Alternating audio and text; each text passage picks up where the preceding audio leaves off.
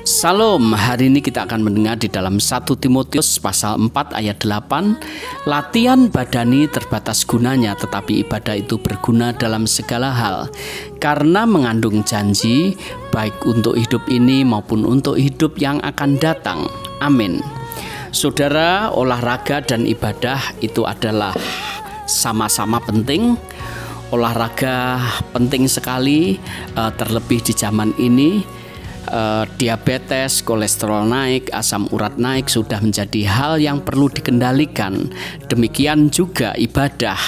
Ibadah penting buat hidup kita. Carilah Tuhan melalui ibadah di gereja lokal di mana Tuhan tempatkan. Kenapa dikatakan terbatas? Maksudnya hanya terbatas sepanjang usia kita. Kelak saat dipanggil Tuhan, kebugaran jasmani akan berhenti manfaatnya bersamaan dengan nafas yang terhenti. Lain halnya ibadah, upah ibadah, hal-hal rohani yang saudara tabur hari ini akan terus mengikuti saudara dan saya sampai dunia kekekalan. Mari jadikan ibadah bagian dari hidupmu, bukan bagian dari jadwalmu.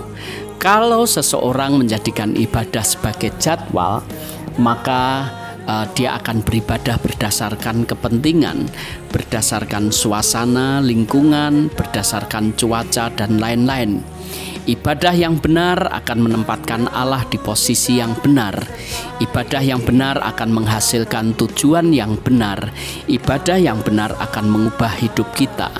Saudara, ibadahlah dengan motivasi yang murni, semata-mata karena mengasihi Tuhan. Beribadahlah selagi ada kesempatan.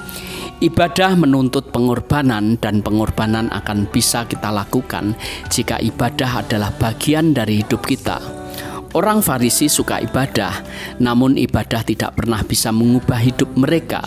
Justru mereka selalu berseberangan dengan Tuhan Yesus. Kejarlah sesuatu yang benar, eh, lakukan kedua-duanya, baik kita melatih badani, kita menjaga kebugaran, maupun kita juga menjaga kesehatan rohani melalui ibadah. Selamat beraktivitas, Tuhan memberkati.